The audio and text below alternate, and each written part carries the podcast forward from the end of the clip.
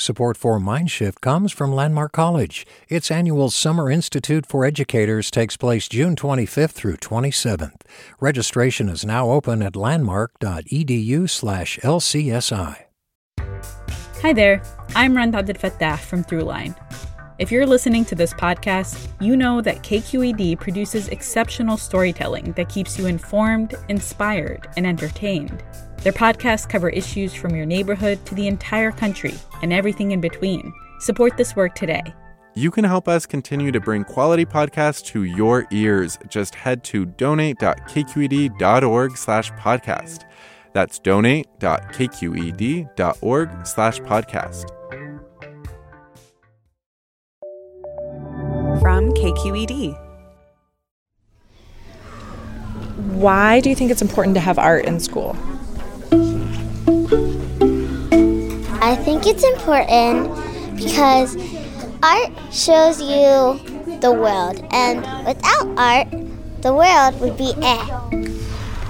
To have inspiration, because if you didn't have art in school, um, nothing could like inspire you from outside of the world. You wouldn't really be able to express your imagination. And I love art because I can find new ways to do stuff, and it's just so fun. You're listening to Mindshift, the podcast where we explore the future of learning and how we raise our kids. I'm Katrina Schwartz. And I'm Ki Sung. Katrina, who are those cute voices we just heard? Those are third graders at Maya Lin School. It used to be called Washington Elementary. It's in Alameda, which is a suburban town on an island just across the water from Oakland. It's a sweet little place, but like many places, historically it's been very segregated, especially in the schools. 16 years ago, when this story begins, Maya Lin served a lot of low income students and a large Latino population. Do things there still look like that now? No, it has changed a lot in the Bay Area, but this was back in the mid aughts when the school was actually called Washington Elementary. And it was a really underperforming school. It was close to getting shut down until a team of parents and educators came up with this whole plan to save it using the arts. Art? Yeah. I learned about the story behind it through the eyes of one mother. Everybody's curious when your kids are in preschool. Oh, where are they going to go to kindergarten? Lori Murray has loved Washington Elementary since the beginning, warts and all. When we would reply Washington, it was always met with a, a wince and a grimace and a, ooh, are you going to try to go somewhere? Are you going to try to transfer? Lori and her family moved to Alameda in 2003. Their daughter Ella was still a baby. Neighbors told them to avoid Washington, the local school. I heard that for almost five years. And, you know, for, for a new parent, first time sending their child to kindergarten, that's incredibly scary. Lori has an oppositional streak. She worked in avant garde theater as a fire eater for many years. Yeah, this is the Bay Area after all. No one was going to tell this lady what to do. She visited Washington, liked it, and picked it for her daughter. I felt like we were going to be in good hands. The teacher spoke very authentically about what was happening here, you know, and the, and the kids that they served. Back then, more than half the students were low income, and a little over a third were English language learners. Test scores weren't great, and the recession was taking a toll on the district budget. But Lori loved that school. And so when she found out that the district might close it, she launched into action. Enter Judy Goodwin. By 2010, when Judy came on as principal, Washington had been on district closure lists four years in a row. I came into a community of activist parents who had been working for four years to keep the school open. Um, they'd seen it come up on the cut list to close the school. They had just been, been working very hard to keep their community alive here, which you do when you have a school at the heart of your community. Judy, the new principal, was coming over from a middle school down the road that she helped turn into a charter school. And Lori was wary of her. Yeah, I didn't I didn't trust her. Lori and a group of other parents wanted Judy to know she wasn't going to close their school without a fight. Their first meeting was tense. Judy remembers the moment clearly. I was here probably two months, and I had three parents walk into uh, my office and uh, just say to me, So, are you here to close us? Because, you know, you have a reputation in the district of being the closer and the cleaner, they called me, I thought. Lori admits it wasn't the warmest welcome they could have given the new principal, but they were tired of all the uncertainty. You know, we just thought, yeah, she is someone who is has a lot of years in this district and is a team player. She's here to close this school. But Judy disarmed Lori and all the other parents with her response. I said, No, I'm not here to close us, but I think I, I am here to come up with a new school. Judy explained that if they didn't convince the district they had a plan to turn around the school's performance, then it would close. They needed a strategy that would play to their students' strengths and show that test scores don't tell the whole story. Judy spoke um, from the heart, and it didn't sound like a line of BS. Lori says the new principal won over even the most defiant parents. It really sounded like she believed in exactly why she was here for a reason, and it sounded like what we had all been saying too that there's more to the to what these kids are than just the numbers, and so um, but we need to teach them differently. They convened a group of six teachers, two parents, including Lori and Judy, and they got to work writing a proposal for a radically different kind of school. They didn't have much time, only about three months before the deadline. Lori says it was a frantic time. It was a lot of weekends. Each team member had a different idea of what the school could be, but eventually art emerged as a unifying principle. Using some research from Harvard, they thought maybe art could teach kids the content alongside skills like collaboration and persistence. But putting arts at the center of a new school felt a little risky. They weren't sure it would work. Yeah, I don't remember Thanksgiving being celebrated. I think it was a working week. They worked six to seven hour days, hunched over a table in the school library with pastries and coffee to keep them going. They dreamed of a collaborative place for teachers and students, a school where kids could show what they know through art. Art brings the heat, it brings that embodiment of learning in a visual way that we can all share, regardless of language, regardless of background. We can all stand around something that's been created by students and listen to them talk, and we get it.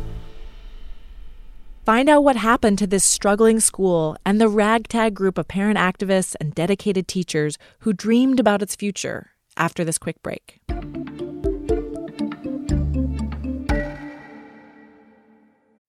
All over the country, we need to improve reading in Wisconsin. Schools are changing the way they teach reading. I'm calling for a renewed focus on literacy. We have gotten this wrong in New York and all across the nation. And it's happening because of a podcast. I think your podcast has changed my life. And I'm going to share this podcast with everyone I meet. Sold a Story investigates how teaching kids to read went wrong. New episodes of Sold a Story are available now. Hey there, this is Brittany Luce from NPR's It's Been a Minute. KQED's podcasts like The Bay, Bay Curious, Mindshift, Right Nowish, and more all tell the stories of the Bay and beyond with reliable, human centered journalism. They aim to inspire, make you think, entertain, and expand your understanding of the place you call home. Here's how you can support podcasting at KQED. Showing your support is easy, and you can join Brittany in supporting KQED Podcast too at donate.kqed.org slash podcast. That's donate.kqed.org slash podcast. Parents at Washington Elementary fought for years to keep their school open, despite low test scores and low enrollment. The recession created financial pressure on the district, and Washington was a prime target for the chopping block. Ultimately, Washington did close in the spring of 2011, but it reopened three months later as Maya Lin School, named for the Chinese American architect who designed the Vietnam War Memorial when she was just 21 years old. The principal, Judy Goodwin, got to hire her own staff. The district was saying, We want you to do something innovative. And so I was really clear with staff. I said, If you want to do this, great. If you don't want to, that's okay. She was glad that half of the Washington teachers wanted to come over, and by a weird fluke, there was one veteran Washington teacher and one new hire at each grade level. At a time when many schools were cutting their arts programs to save money, Maya Lin doubled down on the power of art. Who needs oil pastels? Constance Moore is the art teacher at Maya Lin. She's got dark curly hair and a distinctive mole on her upper lip, like Cindy Crawford, although she'd probably scoff at that description. All right. So, the first option you have is to make a collage using torn paper. When I visited the school, I thought I might see the usual kid drawings on the walls. You know, turkeys made out of handprints, that sort of thing. So I was surprised at how much students knew about the specific techniques and artists they were studying, like the Harlem Renaissance painter Jacob Lawrence. A third grader, Lamb, told me all about him. He uh, he used simple shape, not c- very complicated detail. Like he used only a certain amount of color. He don't use too much color. As the art teacher, Constance helps other teachers integrate art into everything they're studying with students. Then she pushes kids to learn specific artistic techniques and history in her room. Could someone pass me a grill? These third graders are learning about climate change. They're researching different climates and the animals that live there. We wrote about the tropical zone. That's why I did the tropical zone picture. I'm not so sure what my environment looks like. They're writing books about their animals, discussing how climate change is affecting their habitats, and learning about the greenhouse gas effect. Yeah, I'm trying to figure out what I should use for the uh, different plants and animals. When I perch on a tiny chair next to Natalie, she's already hard at work on her collage. I envisioned um, mountains in the semi-arid places, and and it's very hot there. And there's jackals and gazelles and other um, animals like that. In this school, every class is art class. Art is woven throughout the day and happens in every room. At other elementary schools in nearby Oakland and San Francisco, most kids only get art once a week, if they're lucky. And to the run! Art is the way kids show their understanding here. It's the vehicle teachers use to integrate everything kids are learning. Let's see who's getting to those run spots quickly, quietly, and safely. Teachers and students constantly talk about the studio habits of mind, a shared language they use to talk about improving their work. I asked a third grader, Layla, to read them to me. Sure. Reflect, stretch and explore, envision, connect and co- collaborate, engage and persist, observe, express, develop craft, and envision. So, okay, these sound really helpful in art class, which is where we are. But do you ever use them when you're in math class or writing class? I use stretch and explore in math. Stretch and explore basically means push outside your comfort zone, even when something is hard. We are learning so many different types of math. Basically, right now we're learning fractions, which is kind of confusing to me, so I have to like stretch my way. We're one minute late to line up at Steph Curry. Line up. Line up. When the kids go to lunch and all the paper and pastels are put away, art teacher Constance Moore finally has a minute to catch her breath. She tells me teaching at Maya Lin is totally different from how it's done at the many other schools she's taught at over the years. I'm included as part of, you know, a valued member of the staff. It's not like art, you know, usually you're kind of just in the room in the basement and you do your thing and no one bothers you and you don't bother anyone and people are happy because you take their kids for a while. So, but this is completely different where I'm just fully woven into the fabric of the school. It was her idea, for example, to have students study artists whose work represents a solution to climate change. Not only did kids learn the science behind our warming planet, but they studied where fossil fuels come from and made art representing what humans can do to help, using other artists' work as a model. When Constance gets a chance to reflect on what the teachers at Maya Lin School have created, it comes down to this. Really, at its core, arts integration is social justice. It's a way of creating equity, it's a way of looking at the world and thinking about different perspectives and centering ideas and people who have not been in the center. And and art such a great way f- to do that for kids because it makes it accessible to them in a real easy way. Art allows kids to bring their interests to learning. When the third graders studied human migration, teachers connected a family history project with the scientific ideas of push and pull factors. Students developed questions, interviewed family members, and then showed what had pushed or pulled their family to migrate through their art. Human beings have been making art and expressing themselves, even if it's not called art, since we were human beings. So if you take that out, you're taking out a part of being human, fully human. So you cannot be getting a full education without art, like, period.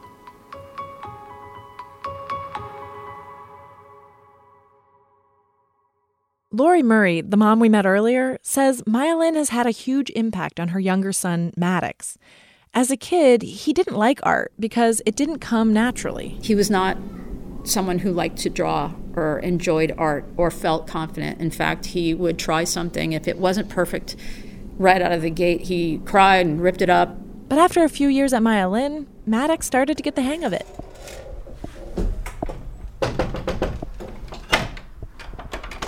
Hi. Uh, is your mom home, Lori? Hi. I realized I should have probably sent a reminder like this is happening. Yeah, yeah, no, we're good. I'm Katrina. That's Maddox. Maddox, how are you? He just got up. Maddox is 13. He's in middle school now. I visited him and Lori at home on a sunny Saturday. Did you like to draw when you were little? I did, but I was not very good at it. And then I got frustrated and You couldn't make it look how you wanted it to look. yeah. So I don't know if that was me. I might have been like, now I have to do this in school. I don't even like doing this at home. Yeah. At first, I was still trying to get used to having to do art in school.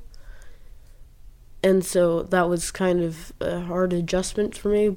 But it got easier, and Lori loves that he learned to persevere, a skill he's carried with him. Neither of them thinks Maddox will become a professional artist, but Lori does think learning through art helped him become a better person. Maddox says his mom sets a pretty good example. She doesn't give up for anything, really, especially for the music program. She definitely fought for that a lot. And a lot of people didn't agree with her, but she said that this would benefit other people and so it should it should happen and she didn't give up no matter what anyone else said.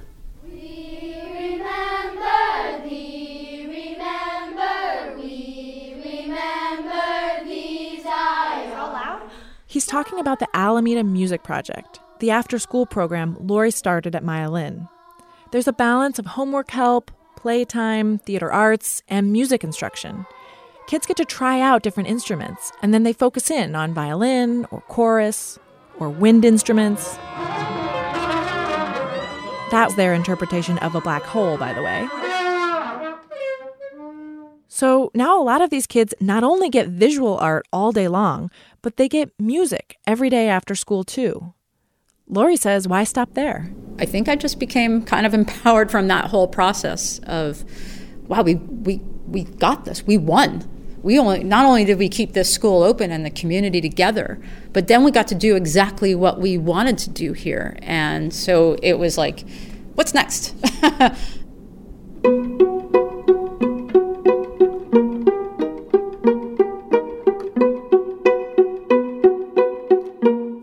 I have to tell you, I saw a lot of joy in learning at Maya Lin. It looked really fun, and academically, Maya Lin is doing way better. There's even a waitlist to get in. That's good to hear. So, if it's working so well, why don't more schools teach this way? Actually, there's a lot of interest in arts integration right now, all over the country.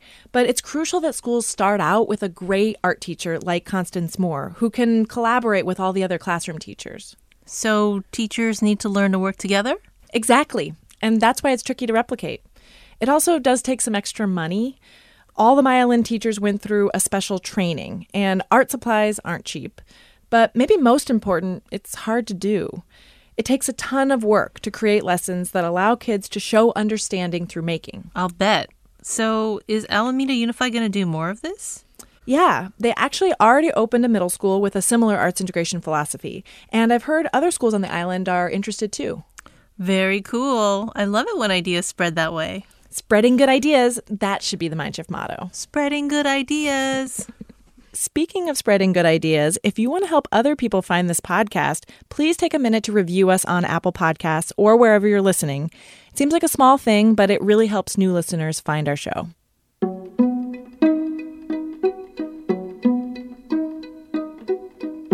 Katrina, the next episode is our last one for this season. I know, sad. But it's a good one. We introduce you to some teens who aren't content with the world as it is.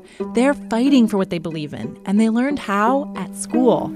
I want you to feel the fear I feel every day. I want you to act as if you would in a crisis. I want you to act as if the house was on fire. Because it is. Be sure to check it out. These young people are inspiring. Mindshift is produced by me, Katrina Schwartz, and Ki Sung. Our editor is Julia Scott, and Seth Samuel is our sound designer. Julie Kane is our head of podcasts. Ethan Lindsay is executive editor for news, and Holly Kernan is KQED's chief content officer. This week, I want to specially thank Lori Murray, Judith Goodwin, Constance Moore, and everyone at Maya Lin School. Thanks for letting me invade your classrooms.